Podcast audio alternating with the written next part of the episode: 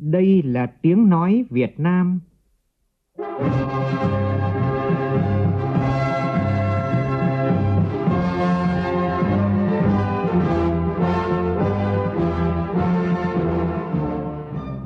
là tiếng nói Việt Nam, phát thanh từ Hà Nội, thủ đô nước Cộng hòa xã hội chủ nghĩa Việt Nam.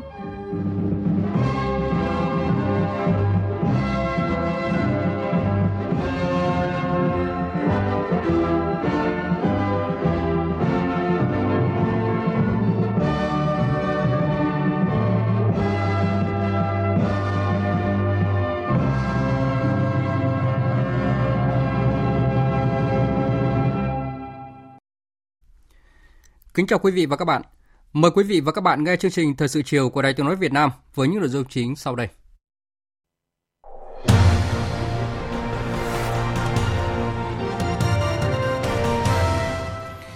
Thủ tướng Nguyễn Xuân Phúc, lãnh đạo thành phố Hà Nội cùng đông đảo người dân dâng hương kỷ niệm 230 năm chiến thắng Ngọc Hồi Đống Đa. Hôm nay, người dân bắt đầu đổ về các thành phố lớn sau kỳ nghỉ Tết cổ truyền đã khiến nhiều tuyến đường bị ùn ứ, trong khi đó, theo báo cáo của Ủy ban An toàn giao thông quốc gia, hôm nay toàn quốc xảy ra 34 vụ tai nạn giao thông làm 26 người thiệt mạng. Thúc đẩy liên kết và chế biến là chìa khóa của tăng trưởng xuất khẩu nông sản để thực hiện thắng lợi mục tiêu kim ngạch xuất khẩu 43 tỷ đô la Mỹ trong năm nay. Trong phần tin thế giới, Tổng thống Mỹ Donald Trump xác nhận cuộc gặp thượng đỉnh Mỹ Triều lần thứ hai sẽ diễn ra tại thủ đô Hà Nội vào cuối tháng 2 này. Thái Lan bất ngờ rút lại việc đề cử công chúa Ubon Ratana làm ứng cử viên thủ tướng.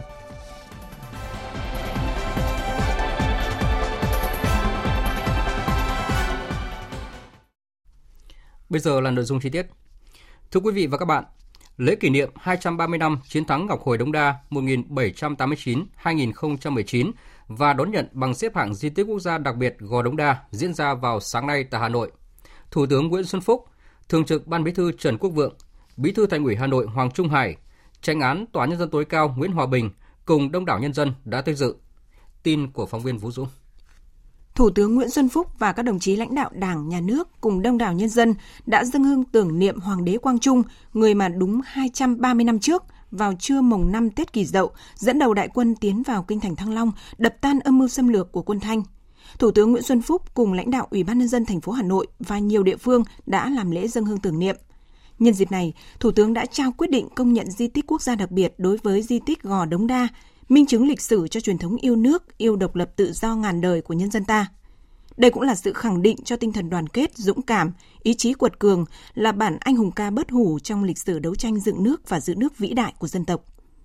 Màn nghệ thuật tại lễ hội đã tái hiện chiến thắng Ngọc Hồi Đống Đa mùa xuân năm Kỷ Dậu năm 1789, một chiến công vĩ đại và hiển hách vào bậc nhất trong lịch sử chống ngoại xâm của dân tộc ta – Chiến thắng Ngọc Hồi Đống Đa và tên tuổi, sự nghiệp của Hoàng đế Quang Trung vĩ đại với câu nói bất hủ, đánh cho sử chi Nam Quốc anh hùng chi hữu chủ, tạm dịch là đánh cho biết nước Nam anh hùng có chủ, đã trở thành tấm gương người sáng tiêu biểu cho trí tuệ nghệ thuật quân sự Việt Nam, truyền thống yêu nước, tinh thần quật cường chống ngoại xâm của dân tộc ta. Chương trình nghệ thuật không chỉ ngợi ca tài đức của Hoàng đế Quang Trung mà còn tái hiện lại câu chuyện những kẻ đặt ngai vàng lên trên dân tộc như Lê Chiêu Thống sẽ bị trừng trị. Cũng sáng nay, hàng nghìn người đã hội tụ cùng dân hương kỷ niệm 230 năm chiến thắng Ngọc Hồi Đống Đa.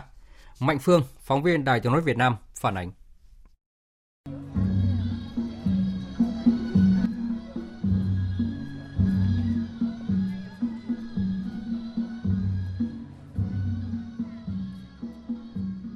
Từ sáng sớm, hàng ngàn du khách thập phương đã đổ về công viên văn hóa Đống Đa để dâng hương tưởng nhớ công lao vua Quang Trung trước quân xâm lược nhà Thanh Hội Gò Đống Đa mang ý nghĩa đặc biệt quan trọng là niềm tự hào, sự quật cường của dân tộc với chiến thắng lễ lừng của vua Quang Trung, người anh hùng áo vải, cờ đảo trong lịch sử chống giặc ngoại xâm của dân tộc. Sau phần lễ dân hương, lễ rước kiệu là các tiết mục biểu diễn nghệ thuật dân tộc, các trò chơi dân gian với sự tham gia của nhiều đoàn nghệ thuật.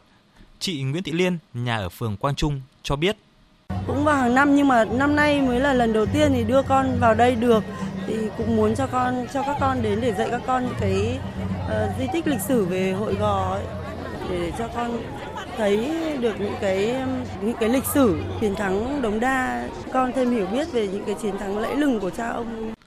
Bà Lê Thị Thanh Hiền, nhà ở phố Tây Sơn, từng nhiều năm tham gia hội tế, chia sẻ. Rất là đông vui mà đầy đủ mà nó chung chu đáo. Gò xây lại thì quá đẹp, quá khang trang mà rất là nghiêm túc và nó gọn gàng, nó không bừa bãi như ngày xưa. Gò Đống Đa sau khi được tôn tạo có tổng diện tích trên 22.000 m2, gồm khu tưởng niệm và khu vực Gò Đống Đa với hệ thống phủ điêu, tượng đài, nhà trưng bày. Nổi bật là tượng đài Hoàng đế Quang Trung Nguyễn Hệ cao gần 15 m, nặng 200 tấn, ốp đá hoa cương. Đền thờ Hoàng đế Quang Trung với kiến trúc 2 tầng phần đền thờ và phòng trưng bày hiện vật. Một số người dân tham dự lễ hội chia sẻ. Cảm thấy là hôm nay là rất là đông vui. Vâng, năm nay hoành tráng hơn. Vâng, công viên cũng ờ, gọi là đàng hoàng. Về các công trình như thế này thì vâng vì à, một số các cái di tích hoặc là cũng là một nơi mà để à, sinh hoạt văn hóa cộng đồng. Đấy, những cái dịp lễ Tết về hoặc là bình thường là những nơi để mà các cháu có thể chơi thể thao hoặc là có một cái không gian hoặc là những người về hưu đấy, để có một không gian để các để mọi người cùng à, sinh hoạt cộng đồng. Năm nay, công viên văn hóa Đống Đa chính thức được công nhận là di tích quốc gia đặc biệt. Theo lãnh đạo Ủy ban dân quận Đống Đa, cùng với việc xây dựng quy hoạch tổng thể bảo tồn, tôn tạo theo từng giai đoạn thì việc tuyên truyền quảng bá tiềm năng du lịch sẽ phát huy được giá trị của quần thể di tích Gò Đống Đa. Tại huyện Củ Chi, sáng nay ban tổ chức các ngày lễ lớn thành phố Hồ Chí Minh tổ chức họp mặt truyền thống cách mạng Sài Gòn chợ lớn gia định thành phố Hồ Chí Minh. Đến dự có Phó Thủ tướng Thường trực Chính phủ Trương Hòa Bình, Bí thư Thành ủy thành phố Hồ Chí Minh Nguyễn Thiện Nhân, nhiều lãnh đạo, nguyên lãnh đạo trung ương, địa phương và đông đảo người dân. Tin của phóng viên Vinh Quang. Trước buổi họp mặt, Thủ Phó Thủ tướng Trương Hòa Bình và Bí thư Thành ủy Thành phố Hồ Chí Minh Nguyễn Thiện Nhân cùng các đại biểu dân hương dâng hoa tưởng niệm các anh hùng liệt sĩ, đồng chí đồng bào đã hy sinh bảo vệ Tổ quốc tại đền Gia Định, ấp Phú Hiệp, xã xã Phú Mỹ Hưng, huyện Củ Chi.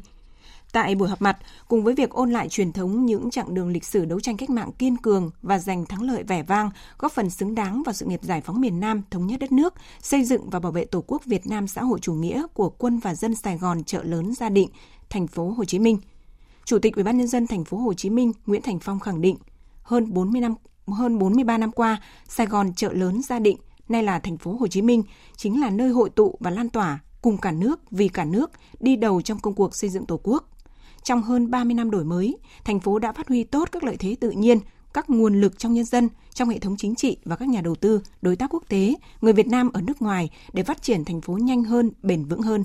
Thành phố cũng từng bước giải quyết có cơ sở khoa học và thực tiễn các thách thức lớn đối với sự phát triển của mình. Tiếp nối truyền thống cách mạng, mỗi cán bộ đảng viên của Đảng bộ thành phố luôn tự soi dọi lại mình, luôn đặt lợi ích của nhân dân lên trên, lên trước, gắn bó máu thịt với nhân dân, đoàn kết, thống nhất ý chí và hành động, quyết tâm xây dựng Đảng trong sạch, vững mạnh, xây dựng thành phố Hồ Chí Minh trở thành đô thị thông minh, nơi có chất lượng sống tốt, văn minh hiện đại và nghĩa tình. Dịp này, Thành ủy Thành phố Hồ Chí Minh ra mắt bộ sách truyền thống cách mạng Sài Gòn chợ lớn gia định với tựa đề Hào kiệt kiên trung. Đây là công trình tôn vinh và tưởng nhớ Chủ tịch Hồ Chí Minh, tri ân các chiến sĩ hào kiệt kiên trung, những người con ưu tú, làm dạng danh quê hương Nam Bộ, làm dạng danh vùng đất Sài Gòn chợ lớn gia định anh hùng. Hôm nay, mùng 5 Tết, hàng nghìn người dân và du khách đã đến dân hương viếng mộ đại tướng Võ Nguyên Giáp tại Vũng Chùa Đào Yến ở xã Quảng Đông, huyện Quảng Trạch, tỉnh Quảng Bình. Tin của phóng viên Tuyết Lê, thường trú tại miền Trung. Đây là mùa xuân thứ bảy, Đại tướng Võ Nguyên Giáp về yên nghỉ trên đất mẹ Quảng Bình.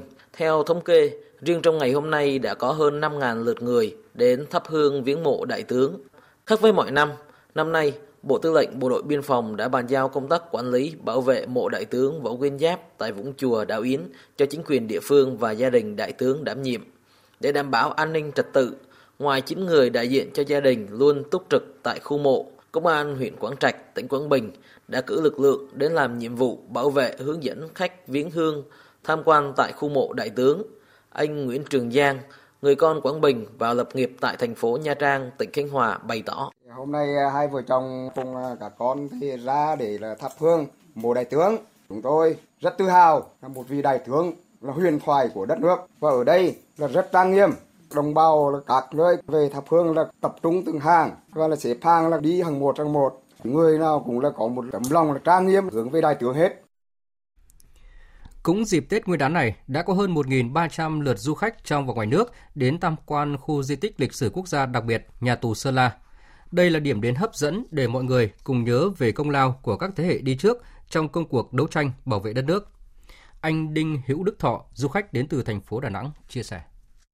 Tôi lần đầu tiên đi ờ, ra cung cung Tây Bắc thì trên cái đường mình đi từ Đà Nẵng tôi ghé lại ờ, Sơn La thì cũng ờ, ở trong đoàn thì có em nhỏ mình cũng muốn cho em nó biết là ngày xưa ông cha ta đã gian khổ như thế nào để giành lại cái độc lập, tự do cái cuộc sống ngày hôm nay cho đất nước thì một cái địa điểm mà thật sự là mình học từ nhỏ là đã biết cái này trong qua sách vở rồi nhưng mà lần đầu tiên thì mình cũng ghé đây để biết thêm về cái cái nôi đấu tranh cách mạng của các ông cha ta.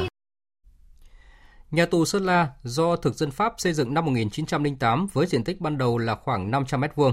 Qua 3 lần xây dựng và mở rộng, nhà tù Sơn La có tổng diện tích là 2.170 m2 thực dân Pháp đã biến nơi đây thành địa ngục trần gian để giam cầm, đầy ải và thủ tiêu ý chí đấu tranh của những người cộng sản.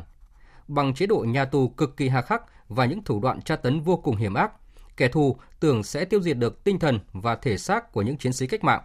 Nhưng chính tại nơi đây đã trở thành một trường học cách mạng, rèn luyện ý chí và bổ sung cho Đảng, cho cách mạng những chiến sĩ, đảng viên cộng sản kiên trung, nổi bật nhất là vai trò của đồng chí Tô Hiệu và bao đồng chí trung kiên khác.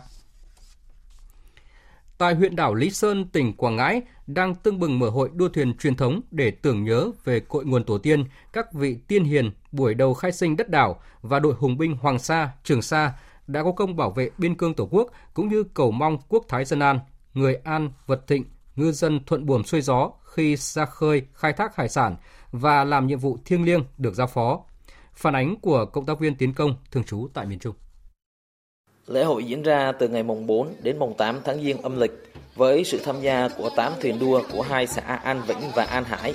Lễ hội đua thuyền đầu xuân là lễ hội lớn nhất trong năm của người dân trên đảo Lý Sơn, thể hiện nét văn hóa độc đáo của cư dân nơi đây. Khi trống hội vang lên, hàng nghìn người dân tập trung về khu vực các đình làng để tham dự buổi lễ tế với ước mong các vị thần sẽ che chở, phù hộ cho cư dân đất đảo trong năm mới đồng thời bày tỏ lòng tri ân đối với các hùng binh Hoàng Sa năm xưa có công ra đo đạc hải trình, dựng bia chủ quyền trên hai quần đảo Hoàng Sa và Trường Sa. Ông Võ Văn Cẩm, người dân ở xã An Hải, huyện Lý Sơn chia sẻ.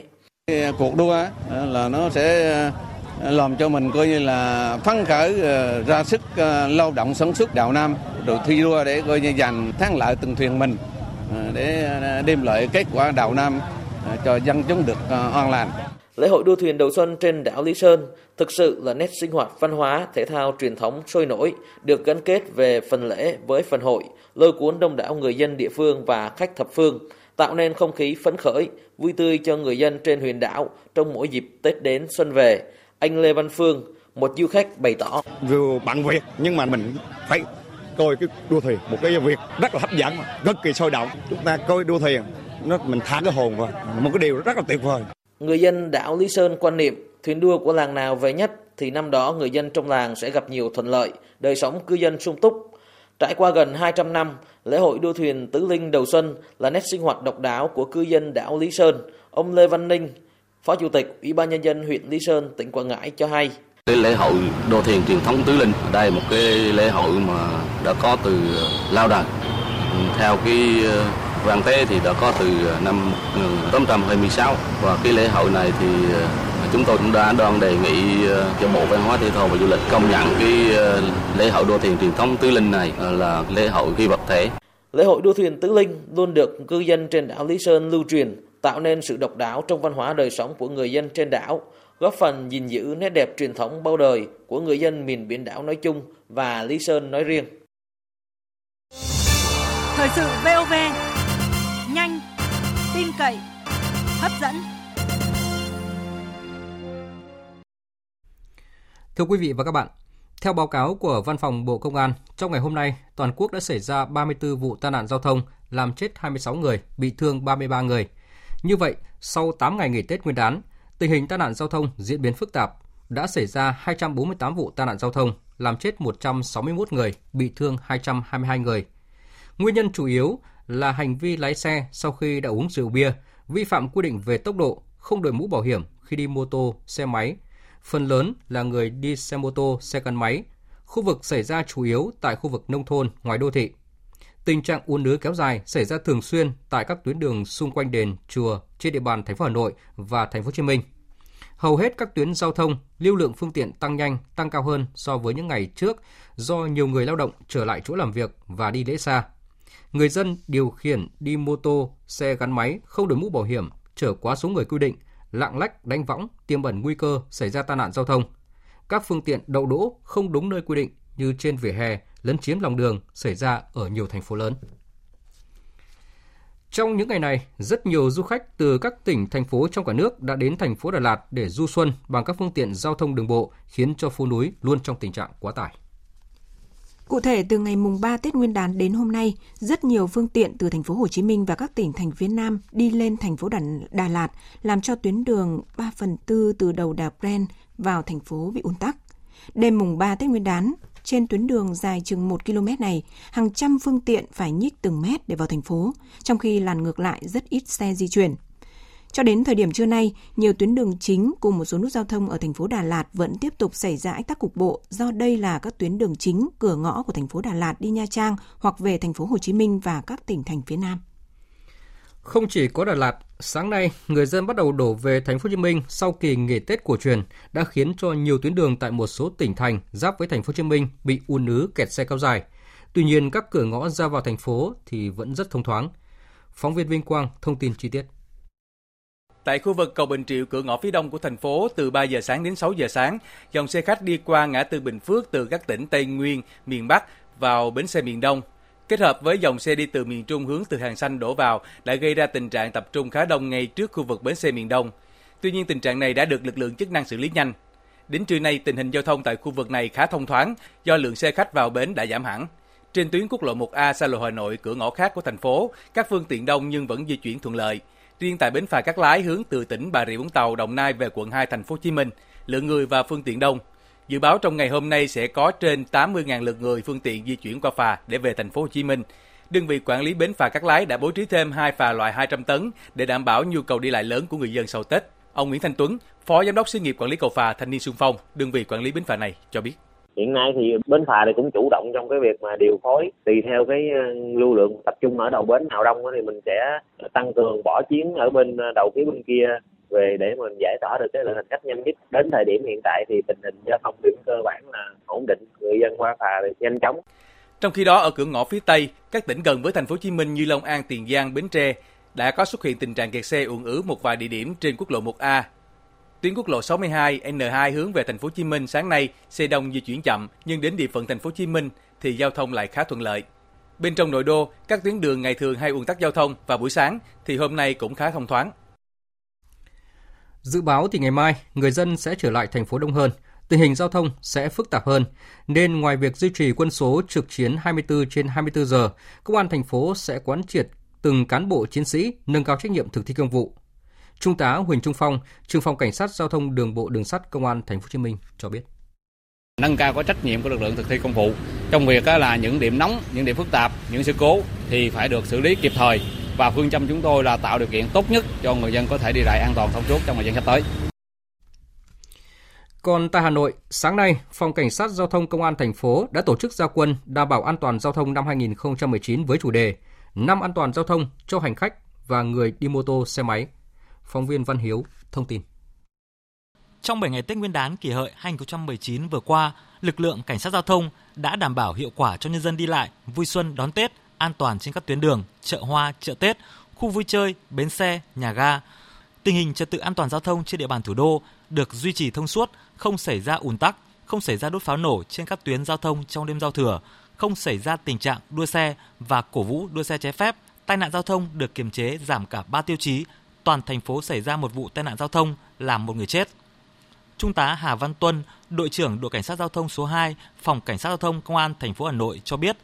Với cái khẩu hiệu năm 2019 là đảm bảo tính mạng cho hành khách và những người tham gia giao thông đi trên mô tô xe máy, đội cảnh sát giao thông số 2 nói riêng và phòng giao thông công an thành phố nói chung đã ra quân ngay từ đầu năm tập trung giải quyết các cái vi phạm làm nguyên nhân dẫn đến tai nạn giao thông ờ, nghiêm trọng như là không đội mũ bảo hiểm, sử dụng rượu bia, chất kích thích để tham gia giao thông. Để thực hiện hiệu quả công tác đảm bảo trật tự an toàn giao thông trong năm nay, Chủ tịch Ủy ban nhân dân thành phố Hà Nội Nguyễn Đức Trung lưu ý lực lượng cảnh sát giao thông thành phố cần thường xuyên rà soát các điểm bất cập để tổ chức giao thông có phương án giải quyết, từng bước xóa bỏ điểm đen, không để ùn tắc giao thông quá 30 phút, huy động tối đa các lực lượng cảnh sát cơ động, cảnh sát trật tự, công an phường, đồn, trạm, phối hợp cùng lực lượng cảnh sát giao thông làm nhiệm vụ hướng dẫn, phân luồng bảo đảm trật tự an toàn giao thông trong các đợt cao điểm trên địa bàn thành phố, tập trung kiểm tra, xử lý đối với những hành vi vi phạm là nguyên nhân dẫn đến ùn tắc, tai nạn giao thông, trong đó nâng cao hiệu quả xử lý bằng các phương tiện kỹ thuật nghiệp vụ, hệ thống camera giám sát giao thông trên địa bàn, tăng cường giám sát đối với cán bộ, chiến sĩ làm nhiệm vụ trên đường khi tiếp xúc, ứng xử với nhân dân, phát hiện bất cập, chủ động báo cáo với Ủy ban nhân dân thành phố. Việc mà chúng ta đang triển khai kế hoạch chấp hành pháp luật về trật tự an toàn giao thông đối với các đơn vị kinh doanh vận tải, lái xe kinh doanh vận tải, lập kế hoạch khám sức khỏe và kiểm tra toàn bộ lái xe vận tải thuộc các đơn vị do Sở Giao thông Vận tải Hà Nội cấp đăng ký kinh doanh để kịp thời phát hiện xử lý tất cả các cái trường hợp mà lái xe sử dụng chất kích thích và chất ma túy.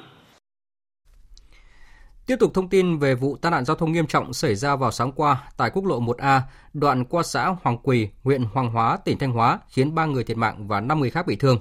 Thông tin mới nhất từ Công an tỉnh Thanh Hóa cho biết, tài xế Phạm Thế Đức, người điều khiển xe khách trong vụ tai nạn nghiêm trọng này đang bị cơ quan công an tạm giữ để phục vụ điều tra. Trước đó, như Đài tiếng nói Việt Nam đã đưa tin, xe ô tô khách do tài xế Phạm Thế Đức sinh năm 1979, trú tại Đông Triều, tỉnh Quảng Ninh điều khiển chở khách tuyến Hà Nội Sài Gòn đã xảy ra va chạm với xe ô tô 7 chỗ do tài xế Nguyễn Xuân Sơn, trú tại xã Hoàng Quỳ, huyện Hoàng Hóa, tỉnh Thanh Hóa điều khiển, làm 3 người tử vong trên đường được đưa đi cấp cứu và 5 người khác bị thương nặng.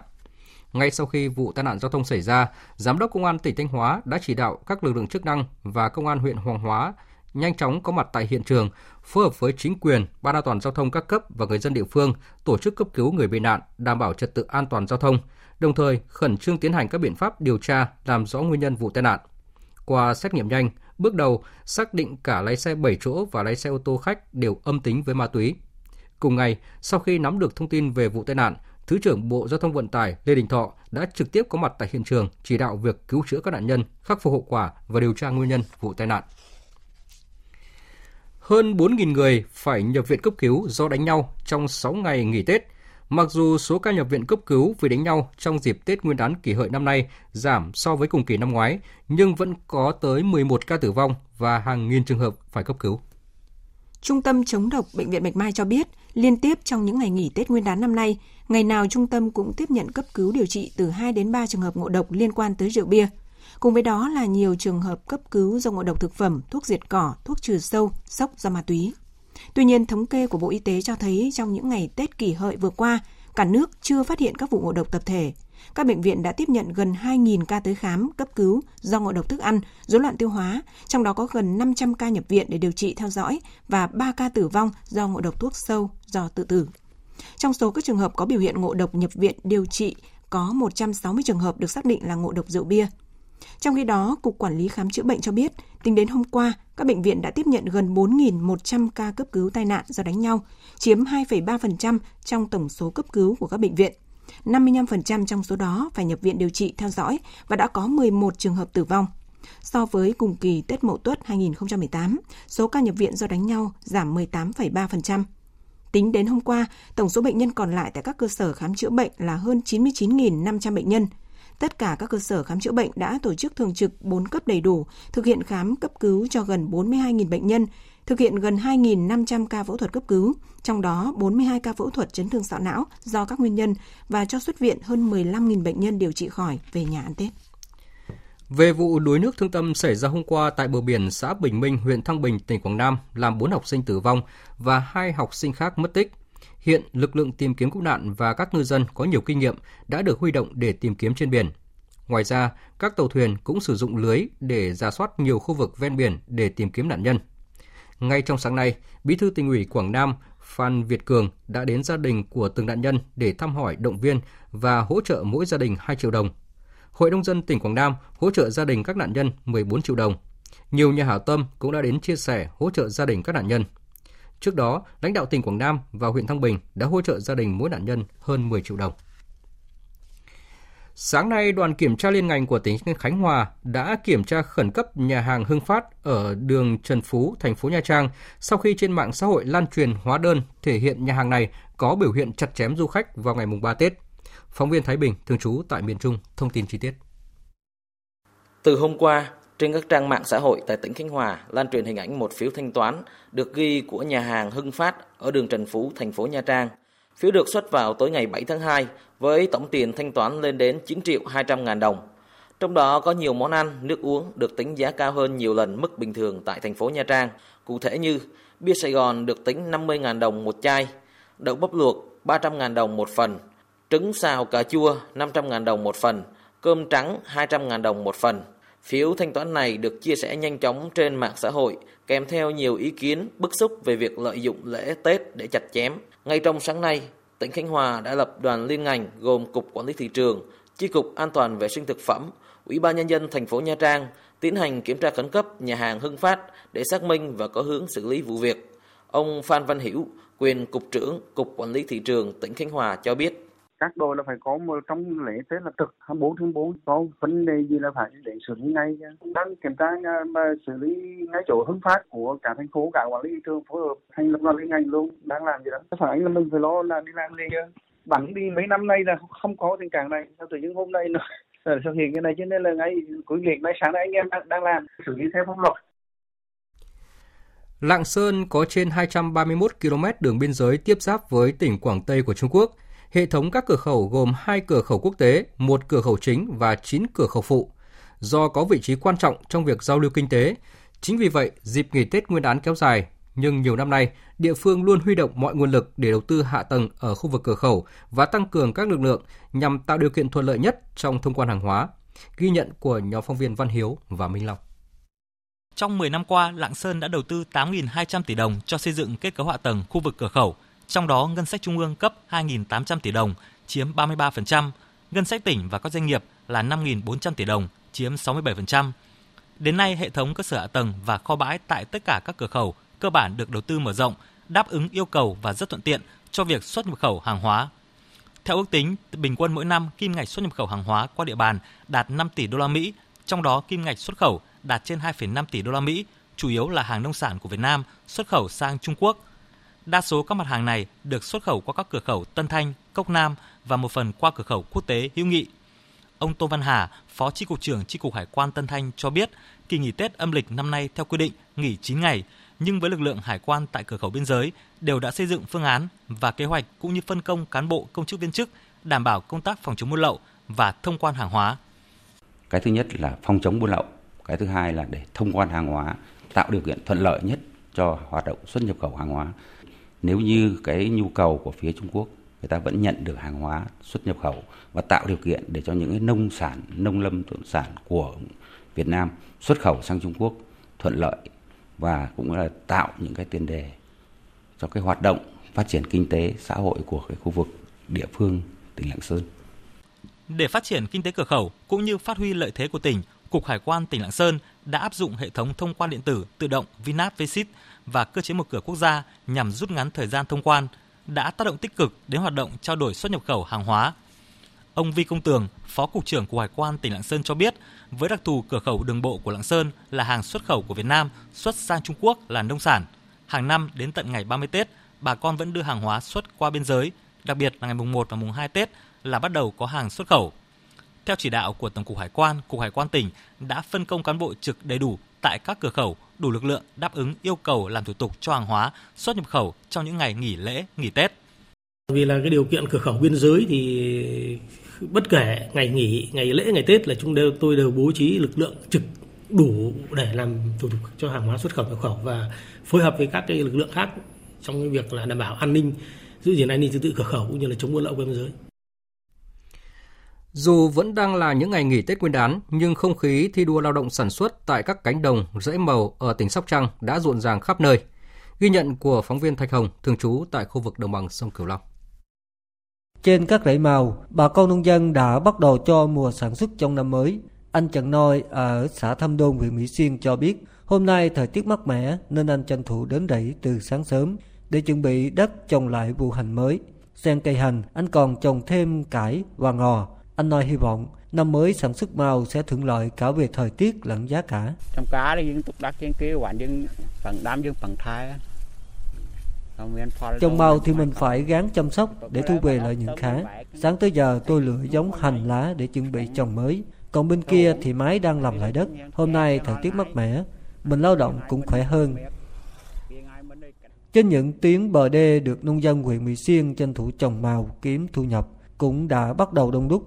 Hình ảnh bà con tất bật cho công việc trồng mới, chăm sóc rau màu, tưới nước rất nhộn nhịp khắp nơi. Anh Danh Đan ở xã Đại Tâm huyện Mỹ Xuyên đang miệt mài làm cỏ trên diện tích một công rưỡi trồng ớt đang cho thu hoạch cho biết năm nay nhờ chăm sóc đúng kỹ thuật cây ớt của gia đình cho trái rất sai. Đến nay đã thu hoạch hơn một tháng, mỗi đợt anh thu về 50 kg, với giá bán ngoài chợ giá 20.000 đồng mỗi ký nên cũng lời khá khá. Sáng giờ đi cắt cỏ cho bò rồi mấy loại tin tinh tươi nước. Mấy bể hồi sáng à, hai chục ký cái này chắc cỡ mới mấy bể. Thì thiết từ Tết tới giờ thấy mấy ổn định, sợ mà ba cái mùa sương nó mặn. Lúc trước mấy gì thúi bây giờ thúi nhóc luôn. Thì mình qua năm mới mình hy vọng cho nó hơi da hơi cao chút mình cũng đỡ chút. Những rẫy màu gần đó từ sáng sớm, nhiều người dân đã kịp thu hoạch và chất đầy xe những bắp cải, hẹ, ớt để vận chuyển về điểm tiêu thụ. Những hộ khác thì tập trung chăm sóc vườn rau cải nhà mình để tăng thêm thu nhập, hiệu quả sản xuất. Hiện nay nhiều hộ còn trồng xen nhiều loại màu trên một diện tích, thực hiện sản xuất khép kín bằng mô hình nhà lưới hay sử dụng hệ thống tưới tiêu tự động, giúp cây màu tăng trưởng tốt và tăng năng suất chất lượng nông sản. Xây dựng chuỗi liên kết từ sản xuất, chế biến đến tiêu thụ nông sản và nâng cao chất lượng nguồn nhân lực là giải pháp giúp nông nghiệp Việt Nam phát triển bền vững. Vì vậy, việc thúc đẩy liên kết sản xuất gắn với chế biến theo tín hiệu thị trường là một trong những nội dung trọng tâm mà ngành nông nghiệp và phát triển nông thôn đang triển khai thực hiện theo yêu cầu của Thủ tướng Chính phủ, hướng đến mục tiêu kim ngạch xuất khẩu 43 tỷ đô la Mỹ trong năm nay. Phóng viên Minh Long đề cập nội dung này. Góp phần vào kết quả tăng trưởng chung của toàn ngành nông nghiệp trong năm qua, phải kể đến nỗ lực tham gia của cộng đồng doanh nghiệp, các hợp tác xã, bà con nông dân và cơ quan làm chính sách trong thúc đẩy sản xuất gắn với liên kết và chế biến trên nhiều lĩnh vực như trồng trọt, chăn nuôi, thủy sản và chế biến nông sản. Vượt qua hàng loạt rào cản kỹ thuật, đáp ứng những tiêu chuẩn khắt khe của thị trường xuất khẩu như Hoa Kỳ, Nhật Bản, Liên minh châu Âu, EU. Kinh ngạch xuất khẩu nông nghiệp năm 2018 đạt dấu mốc kỷ lục với 40,2 tỷ đô la Mỹ, tăng trưởng 3,1%. Tiếp tục khẳng định uy tín và chất lượng nông sản Việt Nam, một trong những cường quốc xuất khẩu nông sản hàng đầu thế giới. Thành công của các mô hình liên kết sản xuất, tiêu thụ sản phẩm nông nghiệp thời gian qua không chỉ mở ra nhiều cơ hội hợp tác giữa doanh nghiệp mà còn tạo niềm tin, sự hứng khởi, chủ động tham gia của các hộ nông dân, hợp tác xã mang lại thu nhập cao cho nông dân. Ông Nguyễn Đức Mệnh, giám đốc công ty cổ phần chế biến nông sản thực phẩm Tân Hương, xã Cẩm Văn, huyện Cẩm Giàng, tỉnh Hải Dương chia sẻ. Mỗi năm, doanh nghiệp thu mua hàng trăm nghìn tấn rau củ quả của nông dân phục vụ xuất khẩu và tiêu thụ nội địa. Đặc biệt là nhiều nông sản đã có mặt tại thị trường khó tính như Nhật Bản, Hàn Quốc. Liên kết sản xuất không chỉ giúp doanh nghiệp chủ động được nguồn nguyên liệu mà còn kinh doanh bền vững và có lãi. Đầu tiên phải nói đến sự liên kết với người nông dân, liên kết với nguyên hợp tác xã. Sản lượng thu gom của mình bây giờ là khoảng 75 đến 100 tấn trên một ngày phải có riêng vùng nguyên liệu của mình để sẵn sàng nhận đơn hàng với các đối tác của mình. Ngay bây giờ là mình đã có đơn hàng của Nhật Bản là 500 tấn, thế còn à, Hàn Quốc khoảng độ hơn 100 tấn. Riêng hàng xuất khẩu an toàn thực phẩm là quan trọng nhất. Ví dụ anh Nhật Bản mua của mình là anh phải xem được chất đất này, chất nước này, thuốc trừ sâu này và người ta đưa cho mình cả một cái quy trình rất dài thăm nom hàng này hàng tháng nào đấy nó thăm là cây đến tầm nào rồi thì được phun thuốc sâu hoặc là trừ bệnh chứ già quá người ta không lấy non quá người ta chưa mua theo Nguyễn Quốc Toản, quyền cục trưởng Cục Chế biến và Phát triển thị trường nông sản, Bộ Nông nghiệp và Phát triển nông thôn, đầu tư vào nông nghiệp ít hấp dẫn hơn các ngành khác, nhưng nếu đầu tư một cách bài bản thì nông nghiệp có thể mang lại hiệu quả cao cho doanh nghiệp. Điều quan trọng là tạo niềm tin cho doanh nghiệp với môi trường kinh doanh thông thoáng cũng như tháo gỡ khó khăn, những vướng mắc về đất đai, nguồn vốn trong cơ cấu lại nông nghiệp, tạo điều kiện để doanh nghiệp tiếp tục hưởng ứng theo chỉ đạo của chính phủ tham gia vào quá trình tăng trưởng nông sản về mặt xuất khẩu. Minh chứng cho điều này, chỉ riêng lĩnh vực chế biến trái cây trong năm 2018 có tới 16 doanh nghiệp lớn và đầu tư với tổng vốn khoảng 8.700 tỷ đồng. 17 nhà máy chế biến khởi công và khánh thành với tổng mức đầu tư khoảng 10.000 tỷ đồng. Hội nhập kinh tế quốc tế trong lĩnh vực nông nghiệp, chúng ta phải tổ chức sản xuất một cách bài bản theo chuỗi giá trị và bên cạnh đó thì nâng cao cái năng lực chế biến và khả năng liên kết của các chủ thể liên tục cập nhật và phổ biến các cái quy định, các cái rào cản về thương mại, rào cản kỹ thuật tới cộng đồng doanh nghiệp để chúng ta nắm vững được những quy định những thông tin của thị trường nhập khẩu. Có như vậy chúng ta mới chuẩn bị bài bản căn cơ chiến lược của từng doanh nghiệp. Thăm vùng chuyên canh trồng và chế biến cà rốt của xã Đức Chính, huyện Cẩm Giàng, tỉnh Hải Dương ngay những ngày đầu năm 2019, Bộ trưởng Bộ Nông nghiệp và Phát triển Nông thôn Nguyễn Xuân Cường cho rằng việc chuyển cả một vùng sang trồng một loại cây là cà rốt khẳng định nông dân ngày càng sáng tạo. Các doanh nghiệp, hợp tác xã nếu tổ chức liên kết hiệu quả thì người dân sẽ tin tưởng. Mặc dù quy mô ruộng nhỏ nhưng tổng hợp lại vẫn thành những ruộng lớn và khi liên kết lớn từ khâu sản xuất đến khâu chế biến và thương mại, chắc chắn chúng ta sẽ thành công. Nhấn mạnh đến việc sản xuất nông nghiệp muốn bền vững, nông dân cần đẩy mạnh liên kết gắn với các doanh nghiệp thu mua chế biến. Việt Nam đã và đang ngày càng tham gia sâu vào thị trường thế giới. Do vậy, không riêng gì nông dân trồng cà rốt ở Hải Dương, mà nông dân cả nước nói chung phải liên kết sản xuất chặt chẽ. Nếu cứ làm ăn rời rạc, ai muốn trồng cây gì, nuôi con gì cũng được thì lại dẫn đến được mùa mất giá. Làm ăn rời rạc cái gì cũng có, nhưng bán rẻ không ai mua, hiệu quả kinh tế rất kém. Bộ trưởng Nguyễn Xuân Cường khẳng định. Sản xuất đầu tiên là phải liên kết thật chặt chẽ, tùy từng vùng một, có thể là theo thôn, có thể theo xã, có thể liên xã, phải hình thành cái vùng tập trung, tùy từng đối tượng sản xuất, về ứng dụng khoa học kỹ thuật thật tốt tất cả các khâu để làm sao là năng suất nó cao nhất tiết kiệm nhất nơi đầu vào để giá thành nó hạ. Và quan trọng là nó sạch chất lượng. Có như vậy thì chúng ta mới ra nguyên liệu tốt. Và khi ra nguyên liệu tốt rồi thì phải liên kết chặt chẽ với cơ sở chế biến. Có thể là hợp tác xã có thể chính hộ gia đình lớn nhà ta có thể là doanh nghiệp. Để chúng ta là tận dụng hết nguyên liệu đó để đưa vào cái chế biến ra giá trị gia tăng cao và căn cứ tín hiệu thị trường để có quy mô sản xuất nó phù hợp để tránh cái tình trạng là cứ được mùa thì lại mất giá mà khi mà đã được giá chúng lại không có hàng bán. Với sự đồng thuận và sáng tạo của nông dân, đồng lòng của doanh nghiệp, cơ sở sản xuất, hợp tác xã, cộng thêm những cơ chế khuyến khích thu hút doanh nghiệp đầu tư liên kết, gia tăng giá trị nông sản. Mục tiêu tăng trưởng ít nhất là 3%, xuất khẩu từ 42 đến 43 tỷ đô la Mỹ mà Thủ tướng Chính phủ giao tại hội nghị triển khai kế hoạch năm 2019 của ngành nông nghiệp được kỳ vọng sẽ đạt được nhờ những cách làm như hiện nay. Không những thế, còn hướng đến mục tiêu dài hạn là ngành nông nghiệp phải khơi gợi được khát vọng của dân tộc. Phấn đấu trong 10 năm nữa, Việt Nam lọt vào nhóm 15 quốc gia có nền nông nghiệp phát triển nhất. Năm nay, học sinh phổ thông được nghỉ Tết khá dài. Theo các chuyên gia, với những kỳ nghỉ dài như vậy, nếu các gia đình không có kế hoạch tổ chức lịch sinh hoạt phù hợp sẽ khiến cho các con uể oải khi trở lại trường. Để con trẻ hào hứng và nhanh chóng bắt nhịp vào việc học tập sau kỳ nghỉ Tết, nhiều gia đình đã có những kinh nghiệm, những mẹo nhỏ, cách thỏa thuận khác nhau với con để chuẩn bị tâm lý cho các con. Phóng viên Minh Hường thông tin. Ngày Tết, hai chị em Khánh Vi và Nam Khánh, học sinh trường tiểu học Bế Văn Đàn Hà Nội, được bố mẹ cho ngủ khá thoải mái. Việc ăn uống và chơi cũng khác khá nhiều so với ngày thường.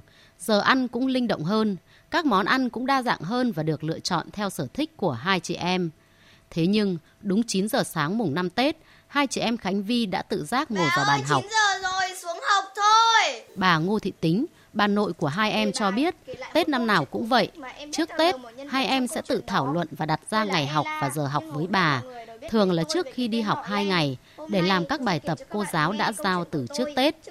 Năm nay các em lựa chọn việc học diễn ra vào 9 giờ sáng ngày mùng 5 Tết, nên cứ đến giờ là sẽ phải ngồi vào bàn học. Nếu chậm giờ sẽ không được bà ngồi cùng dạy học. Ở nhà nhưng các cháu vẫn học, vẫn vui chơi, vẫn được đi đổi gió, đi thay đổi không khí. Cho nên là thời gian đến trường thì các cháu có lẽ là háo hức đấy. Là vì sau mấy ngày các cháu được nghỉ Tết thì tiếp xúc với bạn bè cũng hơi ít hơn, thì chỉ tiếp xúc trên mạng thôi. Những ngày đầu tiên các cháu đến trường thì mấy năm trước là các cháu thích, vui vẻ, các cháu đi chứ, các cháu không không ngại cái điều ấy. Các cháu cũng muốn chia sẻ rồi muốn mang quà tết đến tặng các bạn. Thời gian biểu của hai chị em khánh vi ngày tết được lên rất rõ ràng. Sau khi dậy ăn sáng, các con sẽ làm nốt bài tập cô giáo giao trong một giờ. Sau đó các con được chơi tự do đi chơi cùng gia đình, được sử dụng các thiết bị điện tử ở mức nhất định, có sự giám sát của người lớn và tập thể thao. Với tâm thế như vậy, chị em Khánh Vi chỉ mong sớm được đến ngày đi học trở lại. Việc đi ngủ sớm và đặt đồng hồ báo thức để dậy mỗi tối cũng đã trở thành thói quen của các em. Sắp phải đi học lại rồi thì Vi có ngại khi đến trường không? Con, con, con không ngại. Tại sao? Bởi vì là qua một kỳ lễ rất là dài và con được gặp lại các bạn thì con cũng không ngại và con rất là vui khi quay trở lại trường ạ. Ừ. Thế con muốn được nghỉ dài thêm để tiếp tục được ăn ngủ mà không phải học nữa không? Cũng vui nhưng mà không gặp lại các bạn thì cũng chán ạ. Cùng với duy trì việc học, tổ chức các hoạt động tạo tâm lý thoải mái, hào hứng cho trẻ trước khi đến trường, các chuyên gia cũng cho rằng gia đình nên điều chỉnh lịch sinh hoạt, giờ giấc ngủ nghỉ của trẻ trở lại bình thường để các em quen dần. Tiến sĩ Vũ Thu Hương, chuyên gia tâm lý giáo dục, nói. Chúng ta bắt đầu gọi con dậy sớm. Ban đầu có thể là cũng không quá sớm như khoảng 8 rưỡi chẳng hạn. Sau đó thì chúng ta tăng dần lên để cho các con cũng đã có thể dậy sớm giống như là những ngày đi học bình thường. Khi các con bắt đầu đi học các con không cảm thấy khó chịu. Và việc này chúng ta nên cố gắng để tiến hành đúng là như vậy. Đừng có nghĩ là trời rét như này thương các con thì cho các con ngủ quá. Và ngay cái việc mà thức khuya cũng thế, chúng ta nên hạn chế. Khi các gia đình chuẩn bị tốt tâm lý cho con, các con tự giác thì ông bà bố mẹ sẽ không còn phải vất vả tìm cách cho con hào hứng trở lại sau kỳ nghỉ Tết.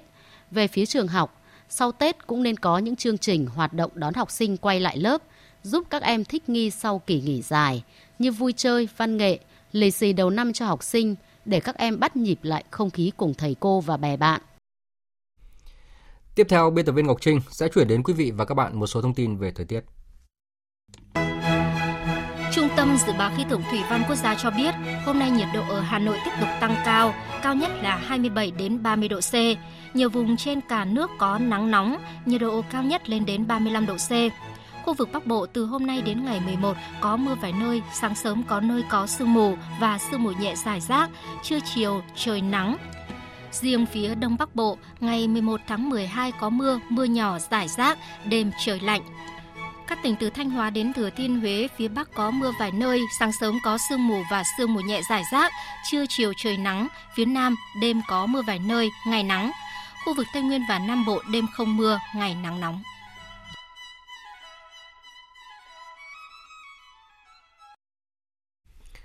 Mời quý vị và các bạn nghe tiếp chương trình với phần tin thế giới. Rời Triều Tiên sau một cuộc họp rất hiệu quả, phái đoàn quan chức của Mỹ và giới chức Triều Tiên đã thống nhất được địa điểm cuối cùng cho cuộc gặp thượng đỉnh giữa Tổng thống Mỹ Donald Trump và nhà lãnh đạo Triều Tiên Kim Jong-un trong hai ngày 27 và 28 tháng này. Đó chính là thủ đô Hà Nội. Hiện thì các bên liên quan đang gấp rút chuẩn bị cho cuộc gặp lịch sử vốn đang được thế giới rất trông đợi này. Biên tập viên Đình Nam tổng hợp thông tin. Trên trang mạng xã hội Twitter, Tổng thống Mỹ Donald Trump hôm qua viết các phái viên của tôi vừa rời Triều Tiên sau một cuộc họp rất hiệu quả và đã thống nhất thời gian địa điểm cho cuộc gặp thượng đỉnh lần thứ hai với ngài Kim Jong Un. Cuộc gặp này sẽ diễn ra tại thành phố Hà Nội của Việt Nam vào ngày 27 và 28 tháng 2. Tôi rất mong gặp nhà lãnh đạo Triều Tiên và thúc đẩy sự nghiệp hòa bình. Việc các bên lựa chọn Việt Nam là nơi diễn ra thượng đỉnh Mỹ Triều được giới truyền thông quốc tế thời gian qua đánh giá rất cao, cho rằng đây là địa điểm lý tưởng và phù hợp nhất. Trong khi Phó phát ngôn Bộ Ngoại giao Mỹ Robert Palladino ngày 7 tháng 2 cũng khẳng định lựa chọn Việt Nam tổ chức thượng đỉnh Mỹ Triều lần thứ hai đang cho thấy nhiều triển vọng và thịnh vượng cho mối quan hệ giữa Washington và Bình Nhưỡng. Ông Robert Palladino đã đem mối quan hệ giữa Việt Nam và Mỹ từ trong quá khứ đến hiện tại, vượt qua mọi sự chia rẽ và xung đột để làm hình mẫu cho mối quan hệ Mỹ-Triều trong tương lai. Đại diện Bộ Ngoại giao Mỹ kỳ vọng thượng đỉnh Mỹ-Triều sẽ diễn ra một cách tốt đẹp với những tiến bộ và cam kết cụ thể được đưa ra. These meetings are to prepare Phái đoàn Mỹ tới Triều Tiên là để chuẩn bị cho hội nghị thượng đỉnh lần thứ hai giữa hai nhà lãnh đạo nhằm đạt được tiến bộ hơn nữa về các cam kết mà Tổng thống Mỹ và nhà lãnh đạo Triều Tiên đã đưa ra tại hội nghị thượng đỉnh đầu tiên tại Singapore, bao gồm việc phi hạt nhân hóa hoàn toàn, sự chuyển mình của quan hệ Mỹ-Triều cũng như xây dựng cơ chế hòa bình lâu dài trên bán đảo Triều Tiên. Chúng tôi luôn rõ ràng rằng một trong những mục tiêu của chúng tôi ở đây là một tương lai tươi sáng hơn cho người dân Triều Tiên. Đây cũng là kỳ vọng từ phía chính phủ Hàn Quốc. Hôm qua, Bộ trưởng Thống nhất Hàn Quốc Cho Myong-gyeon đã bày tỏ lạc quan về hội nghị thượng đỉnh Mỹ-Triều lần thứ hai sắp diễn ra tại Việt Nam, đồng thời khẳng định sẽ phối hợp chặt chẽ với các bên để tạo nên thành công cho thượng đỉnh Mỹ-Triều. Trong diễn biến liên quan, sáng nay đặc phái viên của Mỹ về vấn đề Triều Tiên Stephen Biegun đã có cuộc gặp kín với Ngoại trưởng Hàn Quốc Kang Kyung Hwa và người đồng cấp Hàn Quốc Lee Do-hon tại thủ đô Seoul của Hàn Quốc để bàn về hội nghị thượng đỉnh Mỹ-Triều lần thứ hai. Phát biểu với báo giới sau cuộc gặp, ông Biegun cho biết đã thông báo với các đối tác Hàn Quốc về chuyến đi của ông tới Triều Tiên cũng như các cuộc đàm phán được cho là đạt hiệu quả cao với giới chức Triều Tiên nhằm chuẩn bị cho cuộc gặp thượng đỉnh lần thứ hai giữa Tổng thống Mỹ Donald Trump và nhà lãnh đạo Triều Tiên Kim Jong-un. Về phần mình, đặc phái viên Hàn Quốc về tình hình Triều Tiên Lê Đôn Hôn khẳng định Hàn Quốc ủng hộ hoàn toàn hội nghị thượng đỉnh Mỹ Triều sắp tới, kêu gọi đặc phái viên Bigan làm sâu sắc hơn nữa hợp tác giữa hai đồng minh nhằm thúc đẩy hòa bình lâu dài trên bán đảo Triều Tiên thông qua việc phát triển quan hệ liên triều và các mối quan hệ Mỹ Triều.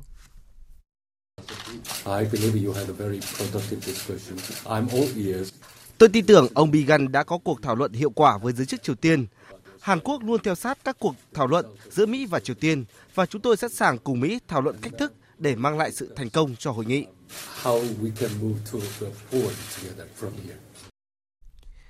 Liên quan cuộc tổng tuyển cử tại Thái Lan, Đảng Người Thái Bảo vệ Quốc gia hôm nay thông báo sẽ tuân lệnh nhà vua Thái Lan về việc không để công chúa Ubon Ratana ứng cử viên vị trí thủ tướng trong cuộc tổng tuyển cử sắp tới. Động thái này là một sự đảo ngược nhanh chóng chỉ một ngày sau khi Đảng Người Thái Bảo vệ Quốc gia đề cử công chúa Ubon Ratana làm ứng cử viên duy nhất của đảng này cho vị trí thủ tướng. Trước đó, Đảng Người Thái Bảo vệ Quốc gia, Đảng Chính trị và các thành viên là người thân của cựu thủ tướng bị phế chuất Thạc Sìn Sinvat đã đề cử công chúa Ubon Ratana là ứng cử viên duy nhất của họ cho vị trí thủ tướng nếu đảng này giành chiến thắng trong cuộc tổng tuyển cử ngày 24 tháng 3 tới.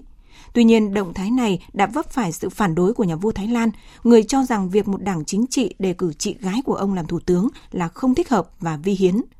Trong khi đó, công chúa Ubon Ratana khẳng định bà đang thực thi quyền công dân của mình khi chấp thuận đề cử của một đảng phái chính trị làm ứng cử viên thủ tướng cho cuộc tổng tuyển cử sắp tới. Bà Ubon Ratana, 67 tuổi, là một diễn viên điện ảnh và tự bỏ tước hiệu công chúa Thái Lan khi lấy chồng là người nước ngoài vào năm 1972. Hiện tại bà không còn là công chúa của nước này nhưng vẫn được quyền tham gia đầy đủ các nghi thức hoàng gia. Quốc hội Hy Lạp vừa phê chuẩn nghị định thư giữa NATO và Macedonia mở đường cho Macedonia trở thành thành viên của Liên minh quân sự, một bước đi mà Hy Lạp nhiều lần bỏ phiếu phủ quyết trong những năm qua. Quyết định ủng hộ Macedonia gia nhập NATO được thông qua trong cuộc bỏ phiếu hôm qua với 153 phiếu ủng hộ trong Quốc hội 300 ghế của Hy Lạp. Trước cuộc bỏ phiếu, đảng đối lập chính tại Hy Lạp tuyên bố không phản đối Macedonia gia nhập NATO, nhưng chỉ trích thỏa thuận đã đạt được với quốc gia này liên quan đến vấn đề đổi tên nước. Tình hình chính trị tại Venezuela tiếp tục diễn biến phức tạp khi mà hôm nay xuất hiện nguồn thông tin cho rằng Mỹ đang liên lạc trực tiếp với quân đội quốc gia Nam Mỹ này kêu gọi từ bỏ sự ủng hộ đối với Tổng thống hợp hiến Maduro. Thời gian tới, Mỹ dự tính sẽ gia tăng trừng phạt lên chính quyền Venezuela, thậm chí là cả một số tướng lĩnh quân đội, tình báo Cuba đang hỗ trợ ông Maduro duy trì quyền lực. Biên tập viên Đình Nam tổng hợp thông tin nguồn thông tin đã như đổ thêm dầu vào chảo lửa Venezuela vốn đang rất nóng bởi sự tranh giành, sự ủng hộ của quân đội, của chính quyền Tổng thống Maduro cũng như thủ lĩnh phe đối lập Juan Guaido.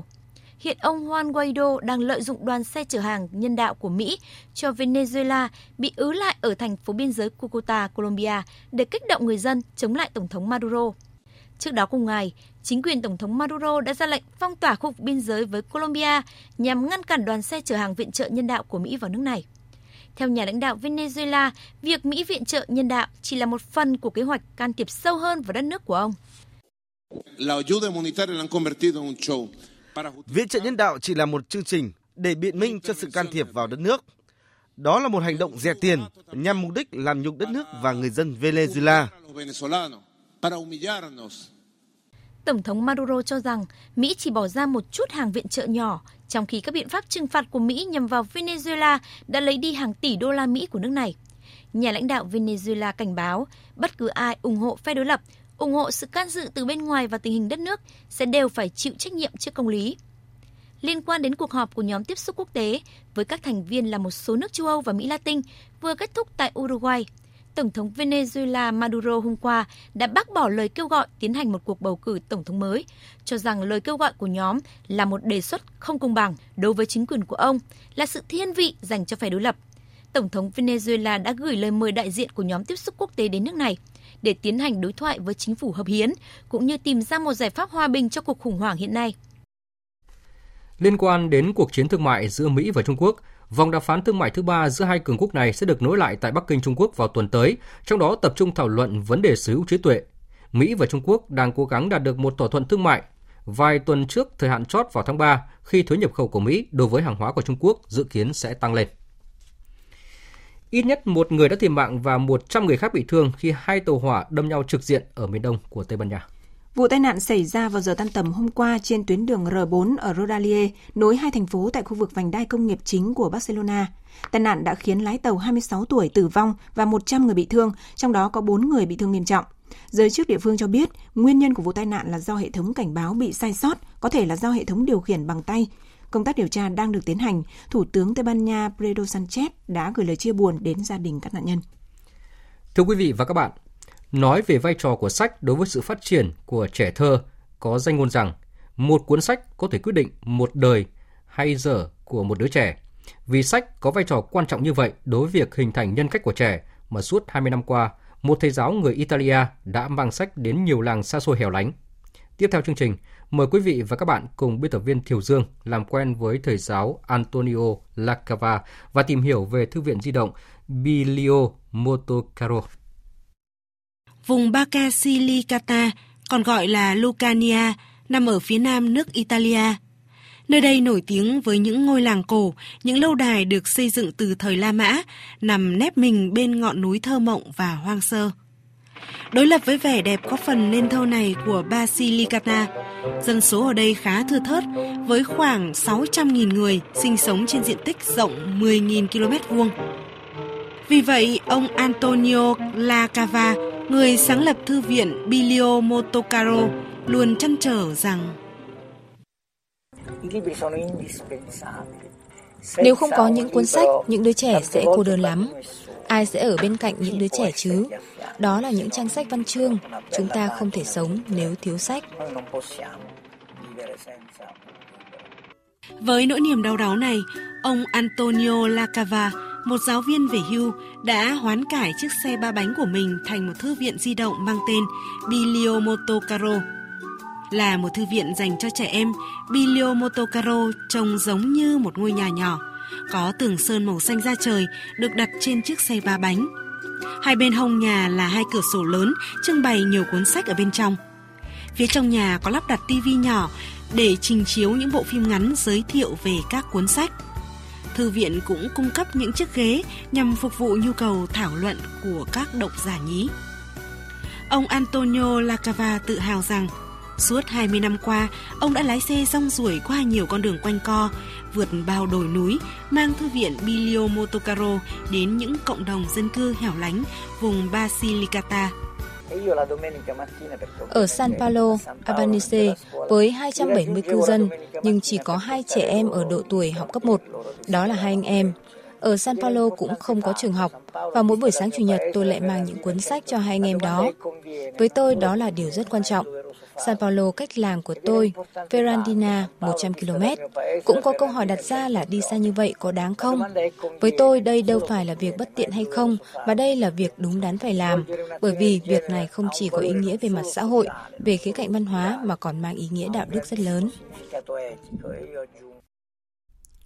Vừa rồi là phần tin thời sự quốc tế. Tiếp tục chương trình thời sự chiều nay sẽ là những thông tin thể thao và thời tiết.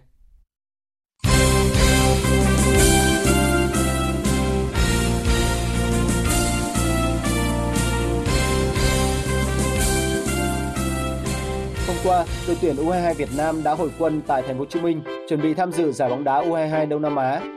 Sau khi Singapore, Brunei và Lào xin rút không tham dự giải, giải còn lại 8 đội tuyển. Tại bảng A, U22 Việt Nam sẽ tranh tài với các đội Thái Lan, Timor-Leste, Philippines. Giải vô địch U22 Đông Nam Á lần đầu tiên sẽ diễn ra từ ngày 17 tháng 2 trên sân cỏ nhân tạo thuộc sân vận động quốc gia Campuchia. Cũng trong ngày hôm qua, đội tuyển U16 nữ Việt Nam đã tập trung trở lại sau kỳ nghỉ Tết Nguyên đán giành quyền vào vòng loại thứ hai của vòng chung kết giải U16 nữ châu Á với thành tích là một trong hai đội bóng đứng thứ hai có thành tích tốt nhất ở vòng loại. Đội bóng của huấn luyện viên Nguyễn Thị Mai Lan đặt quyết tâm rất lớn để giành quyền tham dự vòng chung kết U16 nữ châu Á tại Thái Lan trong thời gian tới. Để chuẩn bị cho vòng loại thứ hai của vòng chung kết giải U16 nữ châu Á, đội bóng đã có hơn một tháng tập luyện, rèn thể lực tại Quảng Ninh. Cùng với đó là những trận đấu giao hữu với các đội U19 nữ của Hà Nội, Hà Nam. Huấn luyện viên Nguyễn Thị Mai Lan cho biết trong cái bảng đó thì à, đương nhiên là Australia đánh giá là mạnh nhất À, bên cạnh đó thì vào vòng 2 thì mình bị các đối tượng khác thì bị ví dụ Iran hoặc Lào thì cũng là ừ, các cái đội mà đã vòng trong thì cũng là tương đối là mạnh và mình cũng cũng cũng, cũng không đánh giá thấp họ cũng rất là tin tưởng các cháu về cái cái cái cái, cái cơ hội bước vào vòng 2 thì mình cũng đặt niềm tin rất là lớn. Tiền đạo Hoàng Hoa nói con sẽ cố gắng và động viên các bạn và hô hào và cố gắng vượt qua vòng 2 Để có thể thi đấu tốt, ban huấn luyện cũng đã nghiên cứu kỹ cách chơi của đối thủ để có những đấu pháp chiến thuật đối phó hợp lý.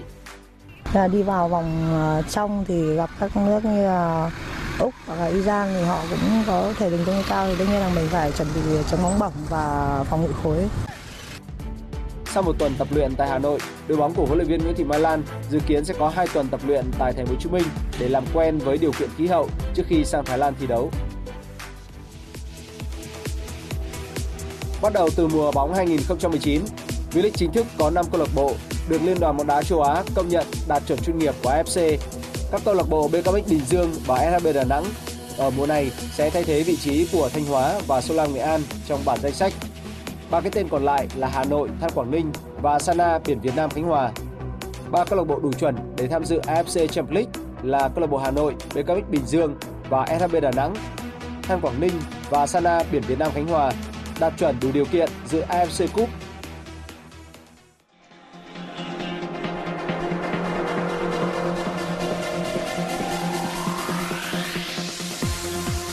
Tối nay sẽ diễn ra các trận đấu trong khuôn khổ vòng 26 giải Ngoại hạng Anh, trong đó đáng chú ý là chuyến hành quân tới London của thầy trò huấn luyện viên Ole Gunnar Solskjaer làm khách trước Fulham.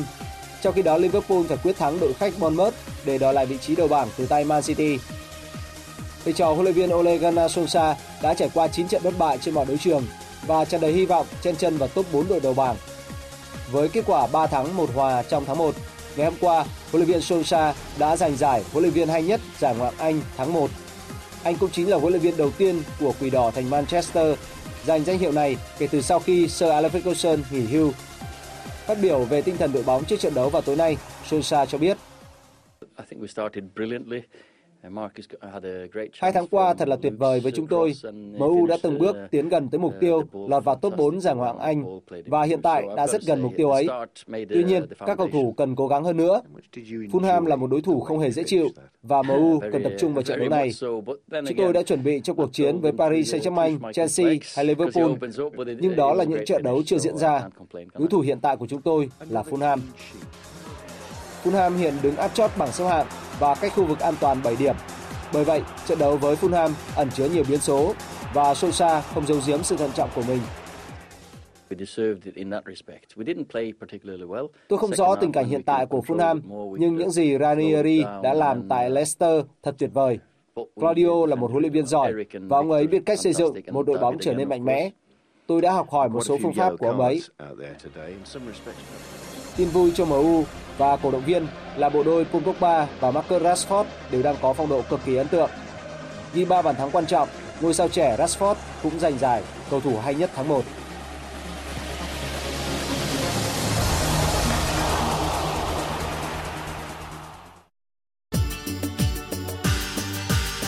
Dự báo thời tiết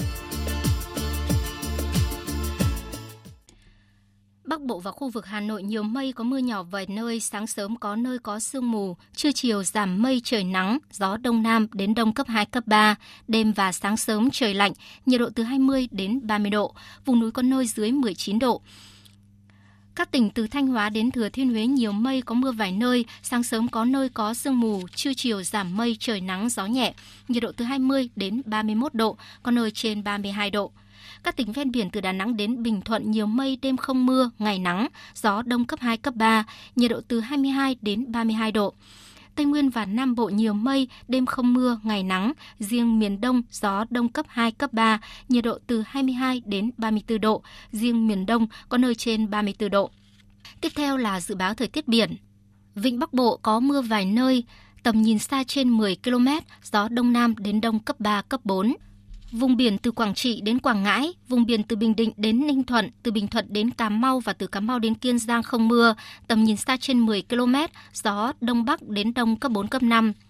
khu vực Biển Đông, khu vực quần đảo Hoàng Sa thuộc thành phố Đà Nẵng, Trường Sa tỉnh Khánh Hòa và Vịnh Thái Lan không mưa, tầm nhìn xa trên 10 km, gió Đông Nam đến Đông cấp 4. Những thông tin dự báo thời tiết vừa rồi đã kết thúc chương trình thời sự chiều nay của Đài Tiếng nói Việt Nam. Chương trình do các biên tập viên Nguyễn Cường, Minh Châu và Nguyễn Hằng thực hiện với sự tham gia của phát thanh viên Quỳnh Anh và kỹ thuật viên Uông Biên. Chịu trách nhiệm nội dung Nguyễn Mạnh Thắng. Cảm ơn quý vị và các bạn đã dành thời gian lắng nghe.